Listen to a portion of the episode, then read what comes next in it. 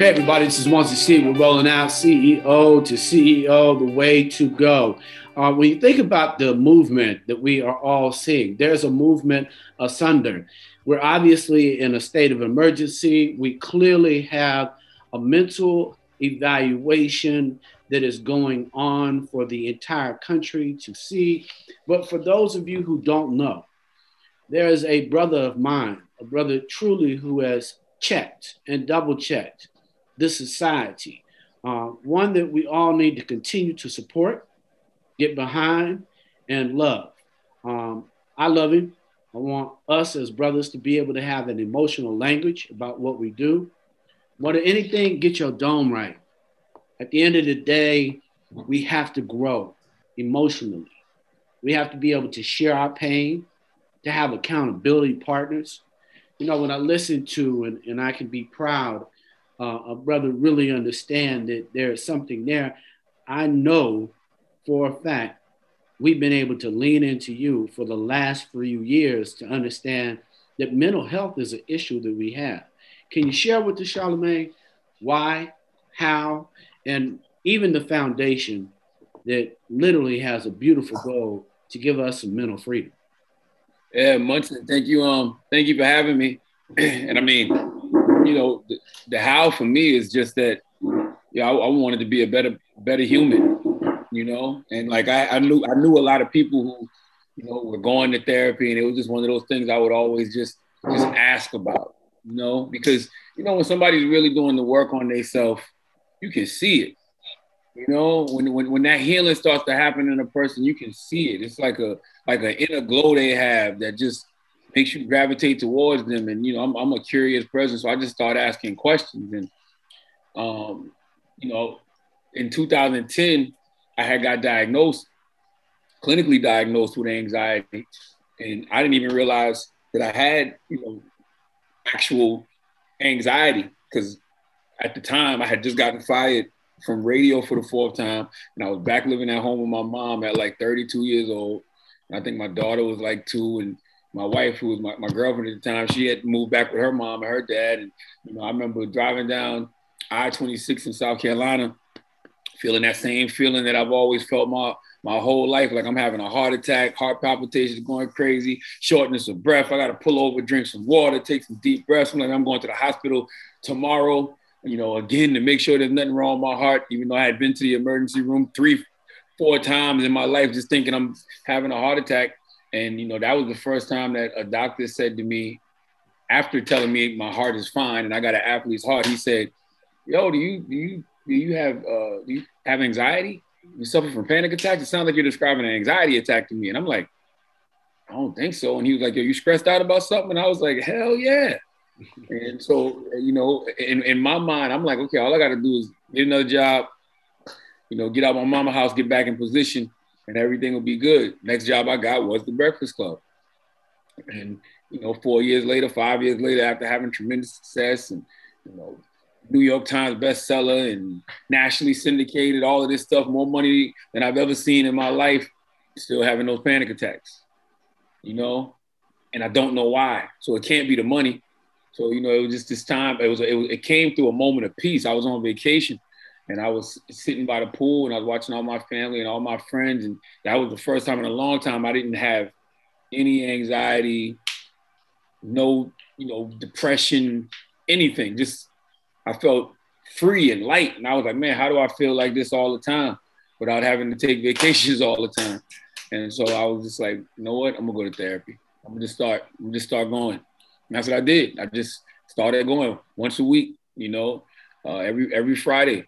Um, and, you know, of course, the days change, you know, over the years, but it's just like I just started to realize how much I was unpacking, you know, because you know when you start going to therapy, man, you start going down them rabbit holes. So you go there for one thing, you think you're going to deal with your anxiety or bouts of depression or your PTSD. Next thing you know, you realize you got all this unhealed trauma, you know, from childhood, you know, issues with your, your father or whatever it may be. For me, you know, for me, it was my father, just different things, different layers that I was peeling back. And so, you know, I've been on that that journey to healing and, and wholeness since.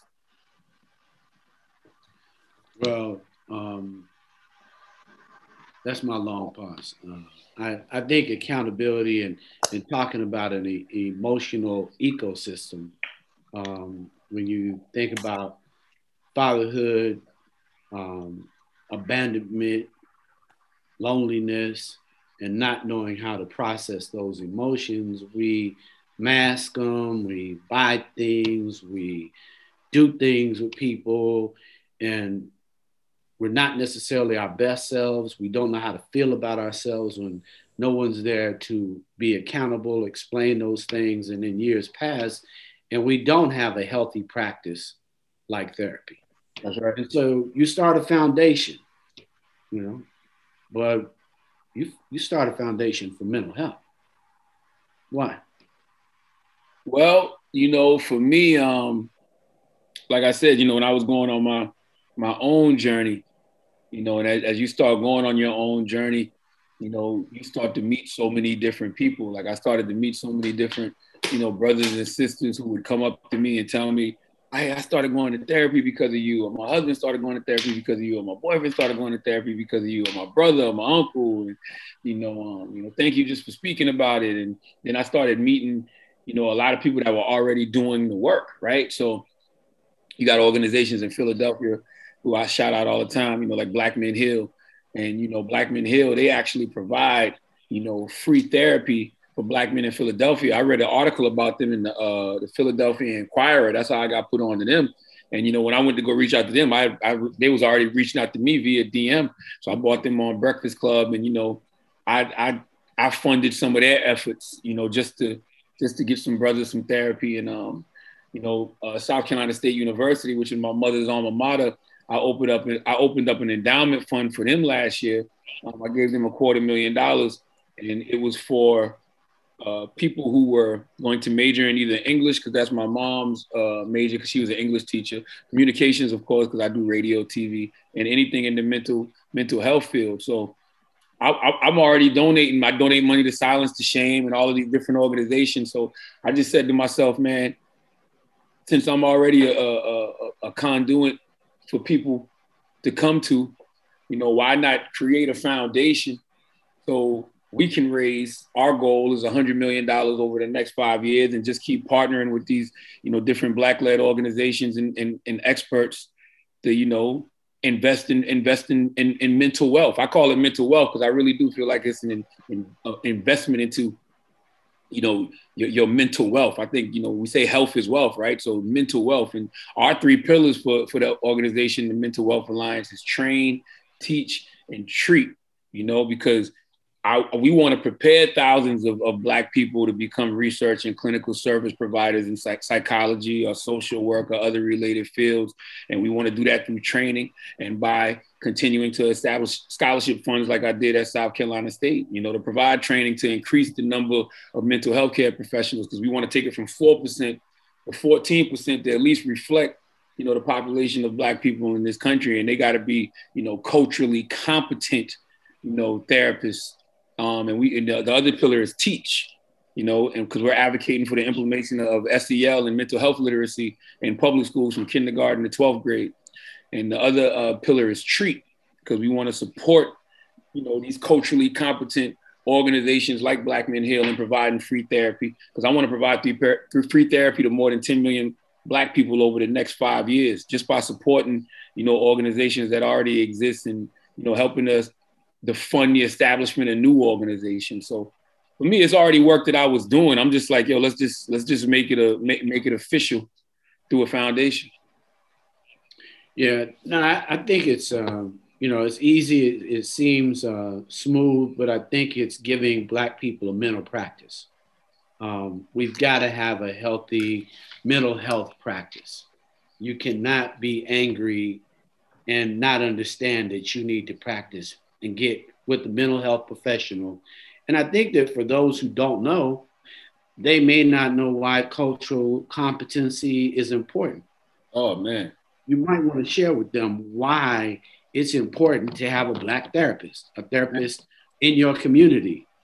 Yeah, I mean, for me, I, I, my, my mindset when I first first started therapy, I said I didn't want somebody who may have the same biases um, are the same traumas as me. Because you know, when you black in this country, waking up every day, waking up every day and just existing, you know, can can, can cause trauma. And you know, it's so it's so interesting, man, because you know, when you start talking about the things that you're going through, it's people that are coming to you and have these conversations with you that you didn't even think, like mentors of mine that I look at and I'm like, yo, this, this is the strongest black man I know telling me that they feel the same way when they get in their car.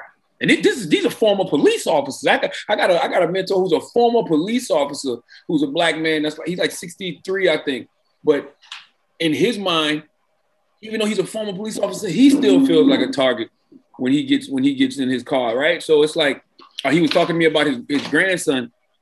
Now his grandson, he was on the phone with his grandson, and his grandson's phone just cut off, and it was like two in the morning. Grandson was leaving his girlfriend's house, so he said immediately his mind goes to, man, what if he got pulled over by the cops and they about to kill my grandson? Like why? Like why is that a thought, right? But that's what being black in America is. So you know we constantly got this cortisol, you know, shooting off in our veins. So in my mind, I was like, I didn't want to, you know, sit down and talk to a, a black therapist because I wanted to talk to somebody who had a totally different experience than mine to make sure I'm not tripping.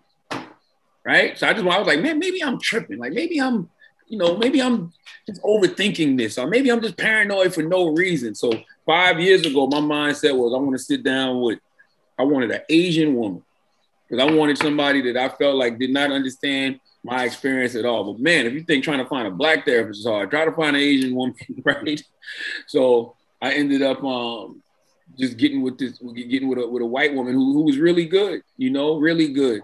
But she was really good because she was more of a sounding board for me, for me just to get off. And like, she understood.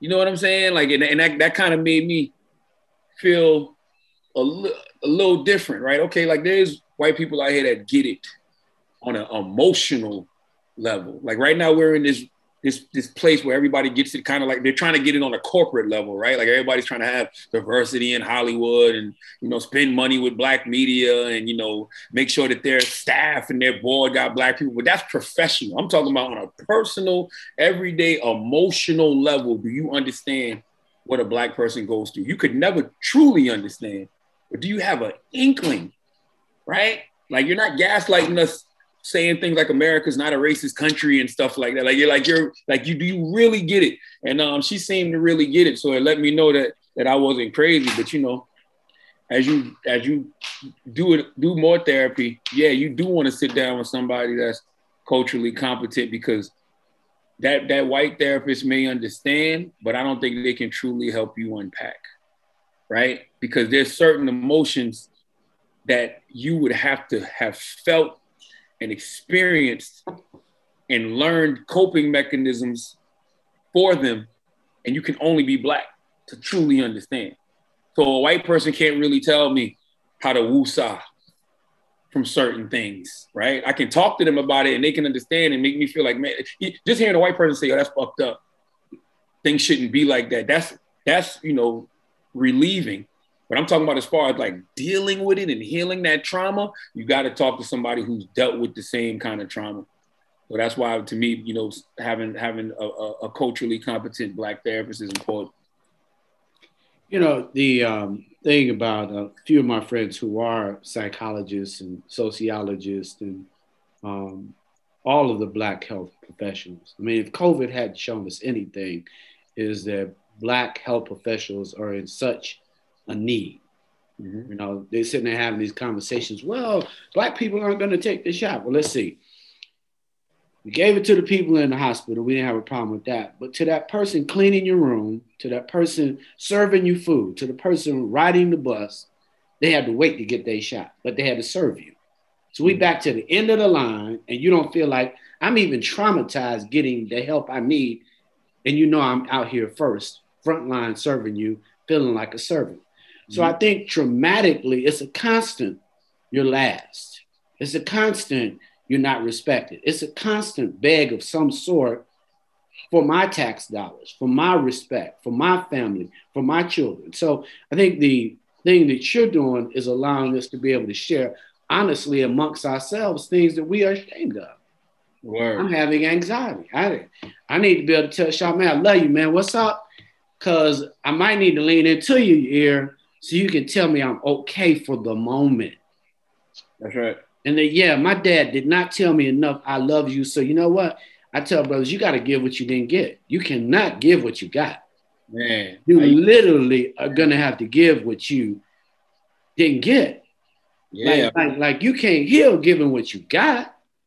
Yeah, I can't, I can't, I can't pour into you if I wasn't even poured into. Like you know, and that's that's that's even now. Like you know, I'm I'm learning how to um definitely deal with my anxiety. But you know, I was talking to Sarah Jakes Roberts because I heard her talk about how you know every new level of your success is going to bring new anxiety. And I was just like, man, I asked her, why, why is that? And she was just like, it's the fear of the unknown, right? It's the things, it's the things that you don't understand. And that's what it like something like fatherhood, that's that for me. Cause I'm, I don't want to make the same mistakes my father made, you know, with my wife, all my children.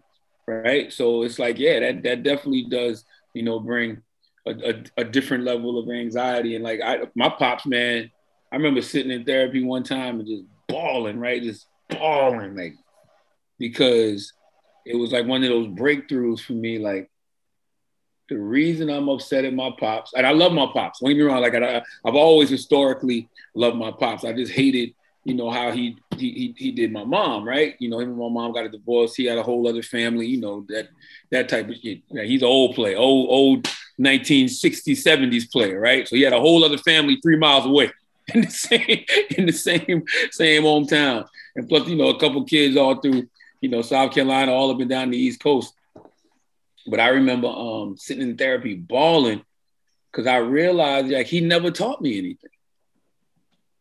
Right? Like he would, you know, he don't get me wrong, he he handed me the autobiography of Malcolm X and you know, he gave me Message to the Black Man by Elijah Muhammad, and he would make me sit down and watch Minister Farrakhan speeches, and he would put little, you know, he would say little things here and there that I would pick up on. But I'm talking about like he would punish me for not knowing things he didn't teach me.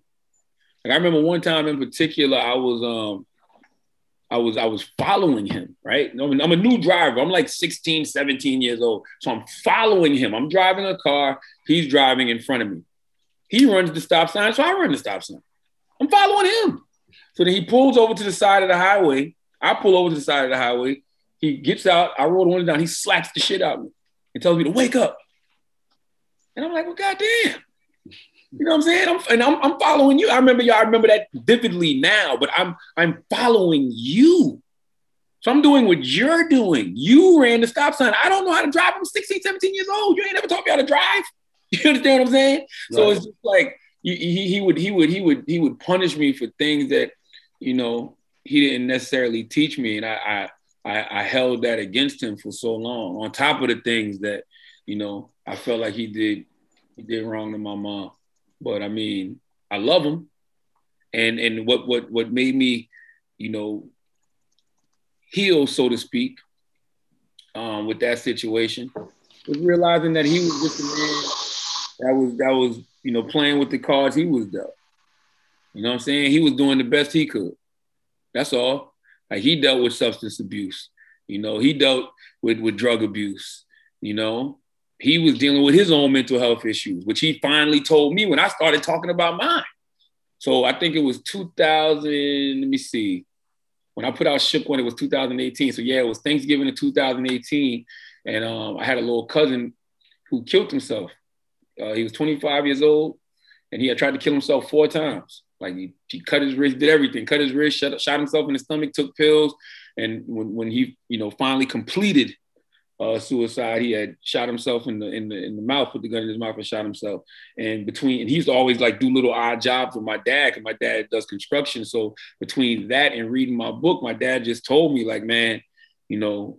I've, I've been reading your book, man, and you know, just seeing what happened to, you know, little cuz. He was like, "Yo, man, I, I went to therapy, you know, two or three times out of the week in my life. And I was on 10 to 12 different medications. You know what I'm saying? And like he just he told me that. And when he told me that, it just put a lot in perspective because I just started thinking about a lot of different things that I remember when I was younger, like, you know, him sleeping with his knife and his gun by his bed because he said the devil was coming to get him. That's just paranoia. That's just anxiety.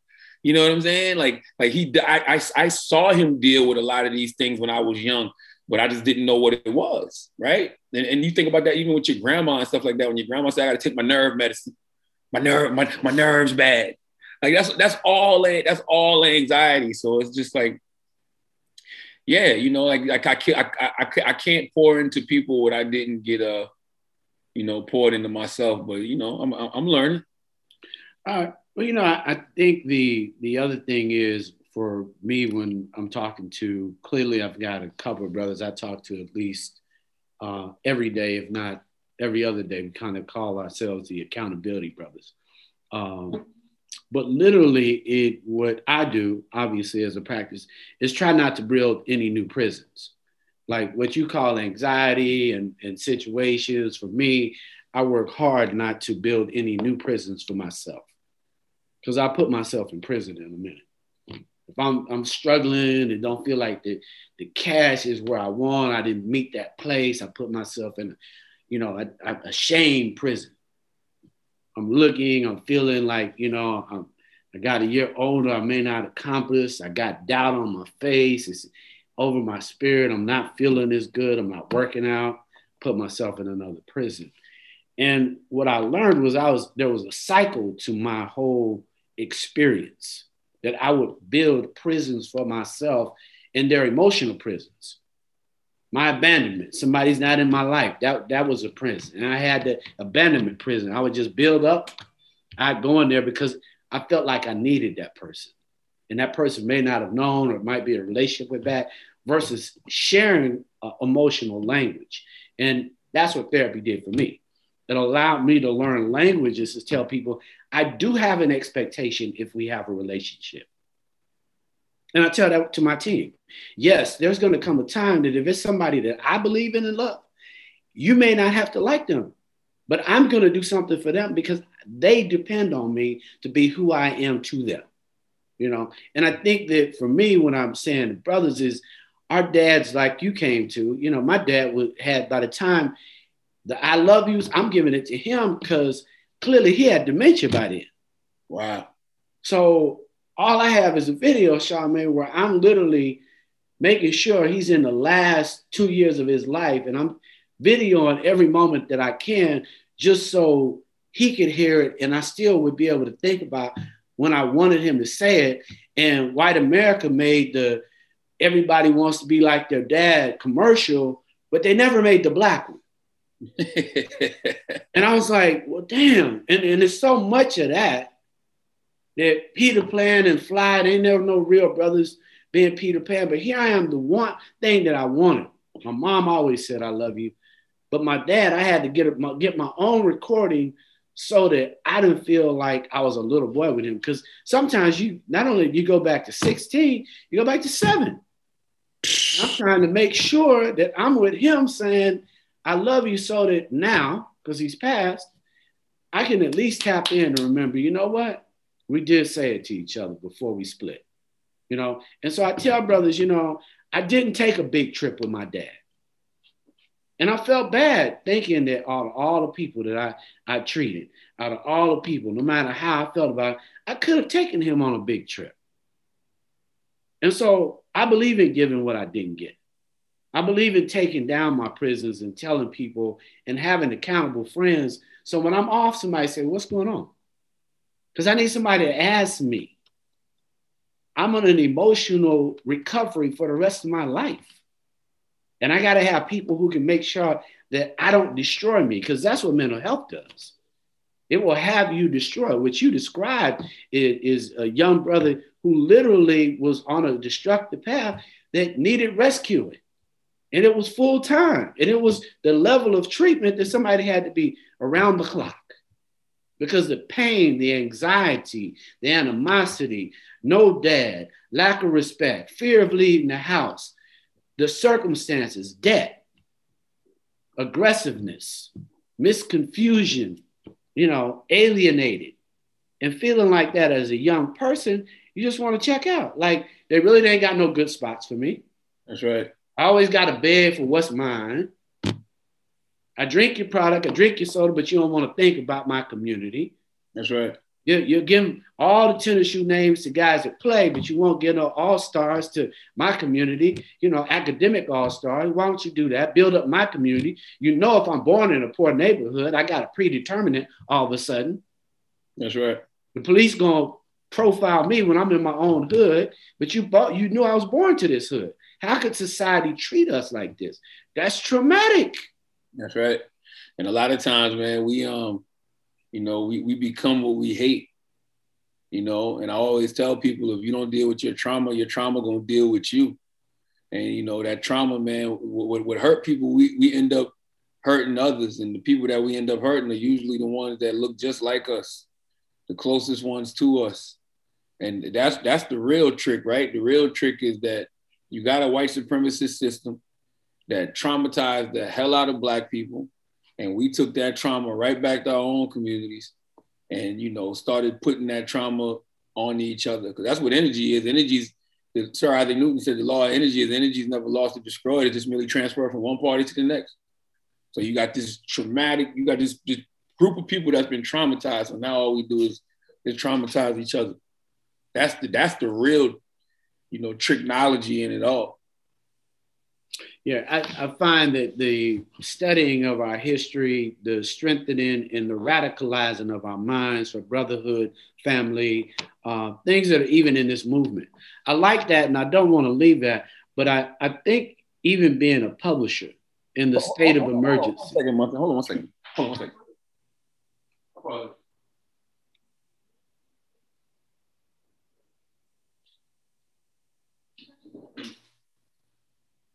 You ready? Uh-huh. Yeah. So, you know, um, trauma healing, uh, emotions, but you're giving voice. You have given voice to so many. You are now a publisher, state of emergency. Um, talk about giving voice and opportunity and how important it is because it's not just the publishing, it's the podcast. Well, um, you know, I, I feel like um, if I'm doing something that's that's only benefiting me, it's not big enough. You know, um, I've I've always been the person, and I, have said this throughout my life. I would rather throw throw assists than score points. You know, it's little different elements I take from you know, my mom, my grandma, my dad, you know, because my dad always had like a, a, a, business, right? So my dad had a fish market that we all used to be in when I was young, you know, and my dad would have like a little sugar shack, a little sugar, little, little sugar shack in the country where, you, you know, you're selling illegal alcohol and, you know, frying fish and all of that type of stuff. But even my grandma, what I saw, what I always saw them do was, was give you know. And my grandma would always say, manners will take you where money won't. And when I used to like be around my dad, just watching him, he was the life of the party, right? Because he always he always had something to give. And um, I just always thought that was cool. I'm not I, like I always thought that was dope. I always thought it was dope when I would see, you know, somebody buy out the bar or somebody like buy everybody. I remember one time, I, I, you know, that's just how why me and Lil Duval probably so close. I watch him do things like this. I saw him buy everybody food in Waffle House. So I've always enjoyed just assisting people. You know what I mean? And and you know now I have different language for it. So I call it pouring into people.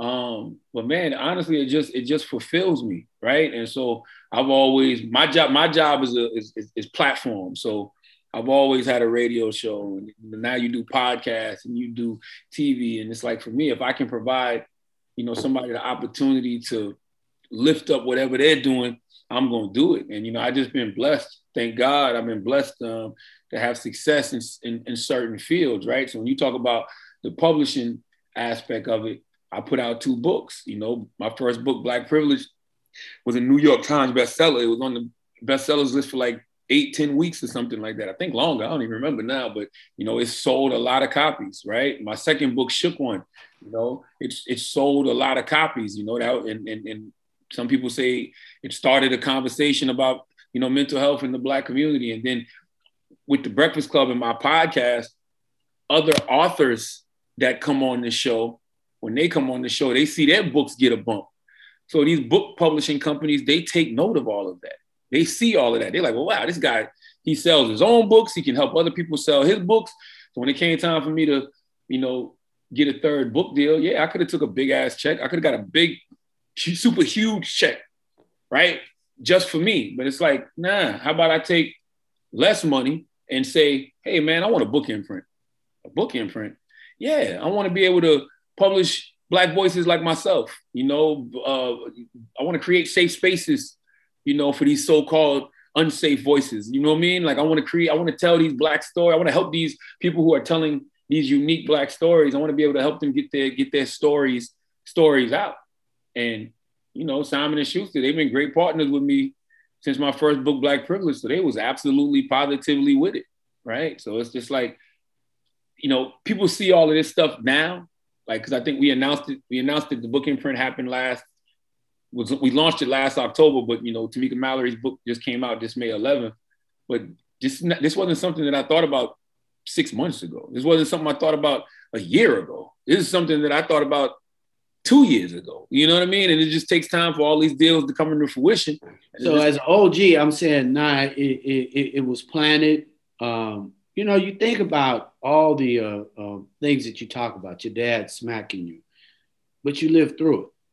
Yeah, yeah. The love that that that, that it, it says, and even as we, you know, feel a miss, there's something that he gave you. There's some of him in you that you can't take back out. That's what I learned about my dad as I forgave him for who he couldn't be to me. Like, you know, it, I just got to forgive you because you're going to be my dad. That's all I got. There's, like, he, there's nobody else. There's nobody else that says it. And, um, you know, he gave you something. And so when I was listening to you talk about your dad, he was a builder. Yeah, every every little brick, no matter what it is, genetically, there's a manifestation. And he's like, well, my son's in publishing. That if he's in media, it includes everything. And so it's going to come his way mm-hmm. because that's what it's supposed to come. Allah is going to bless him and it's going to be bountiful. So it, it's happening. And, and I say that to say when you put in these seeds, they're coming back out. And a lot of what you see was going to happen mm-hmm. because you've actually had it in you as a family. Because mm-hmm. what family is what you're talking about? Your mother going to college. A lot of folks don't have moms that went to college at all. Yeah, she was an English teacher. Like my mom, my mom, my mom was the person who told me, you know, read things that don't pertain to you. That's what she would say to me all the time. Read things that don't pertain to you. So, like, you know, yeah, you see a book about Malcolm X, uh, uh Honorable Elijah Muhammad. Of course, we're gonna read. We're gonna read Message to the Black Man. But are you gonna read Are You There, God? It's Me, Margaret by Judy Blume. You know, are you gonna read you know, Ramona Quimby, age eight by Beverly Cleary. Are you going to read, you know, my book of Bible stories? Because my mom was Jehovah Witness too. So that was me. I was picking up all the watchtowers, the the awakes, my book of Bible stories, and you know, grabbing the Quran because my dad had that, and you know, sitting down watching the Farrakhan speeches and watching the Source Awards. You know what I mean? So I was, I, and watching ESPN and and watching Golden Girls. You know what I mean? So I was just taking all of these different, you know, things in.